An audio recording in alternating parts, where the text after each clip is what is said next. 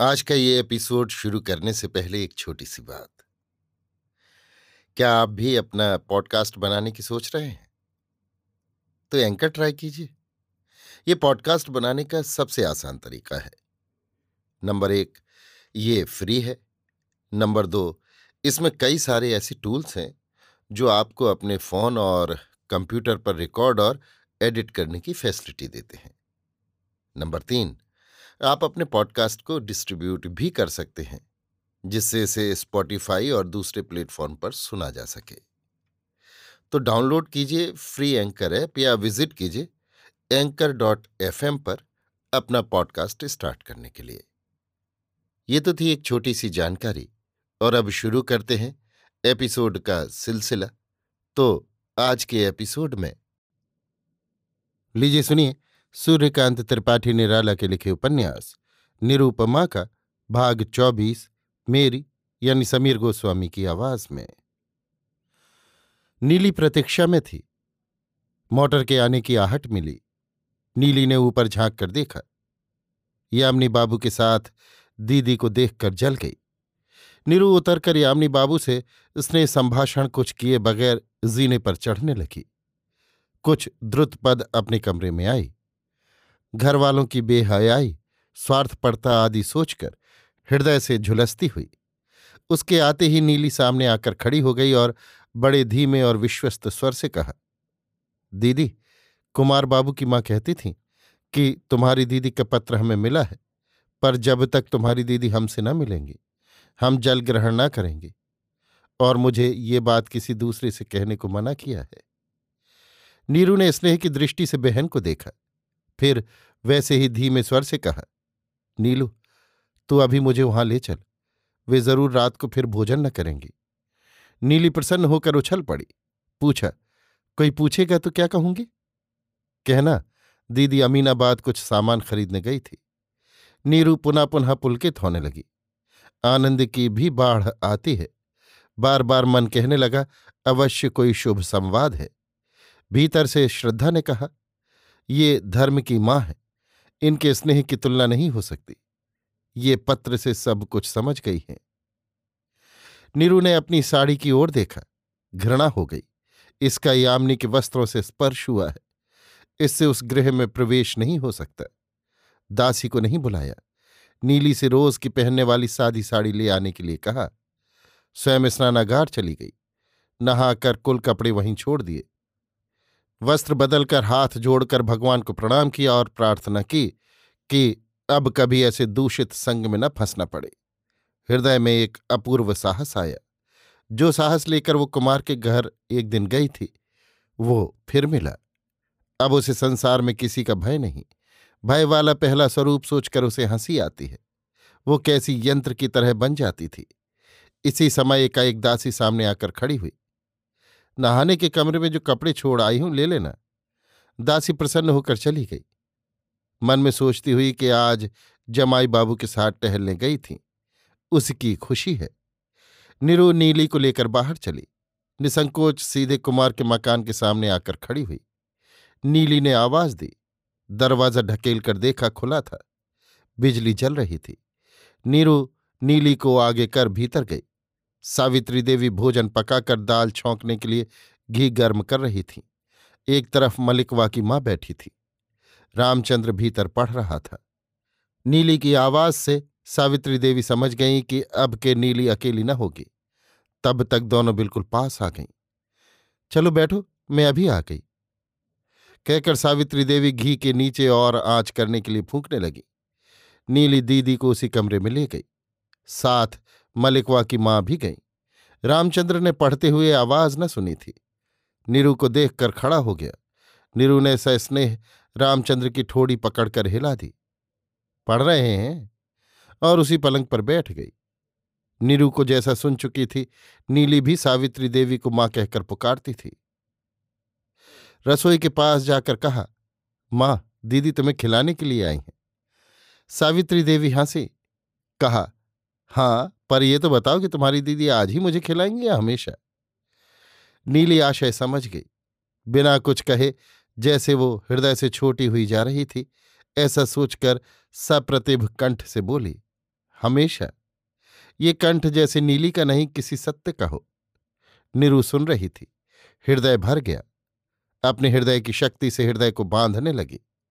सावित्री देवी रसोई से बाहर निकली।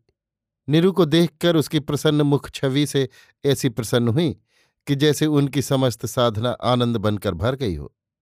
प्यार से निरु की ठोड़ी उठाकर बलाएँ ली, पीठ और कंधे पर हाथ फेरती रही। निरु पालतू चिड़िया की तरह बैठी रही, सावित्री देवी एकटक देखती रही। उनके सोचे हुए भावों का कहीं से भी विरोध न था। बंगला में बुलाकर निरु को दूसरे कमरे में ले गई। हाथ में चिट्ठी देखकर निरु ने आँखें झुका ली। बंगला में ही सावित्री देवी ने कहा, माँ, हृदय का भाव कहीं इस तरह छिपाया जाता है? इससे तुम्हें कितना कष्ट हुआ? मैं तो गाँव में नीली की बातों से ही समझ चुकी थी। फिर तुमसे मिलकर और यही एक जगह तुम्हें और कुमार को देखकर समझी। कहो तो ये पानी का बूंद है या तुम्हारा आँसू? आप माँ हैं। आपकी दृष्टि में भ्रम न था। आपने ठीक देखा और ठीक समझा है। निरु नत दृष्टि सरल गंभीर कंठ से बोली तो इस संबंध में तो तुम्हें ही अपने संचालन का भार लेना होगा, तभी तुम सफल होगी। मैं तुम्हारी केवल अनुकूलता कर सकती हूँ। सावित्री देवी बिल्कुल माँ की तरह मिलकर बोली, मैं ऐसा ही करूँगी। कमल के संबंध में मुझे भ्रम न हुआ होता तो उसी रोज में इसका आभास दे गई होती। सावित्री देवी समझकर मुस्कुराकर बोली, फिर भी तुमने बहुत कुछ आभास दिया था। जाओ, कुमार की कुछ किताबें वहाँ हैं, कोई ले लो और पलंग पर लेटकर आराम से पढ़ो। तब तक मैं कुछ भोजन और बना लूँ। मुँह जुठाड़ जाओ।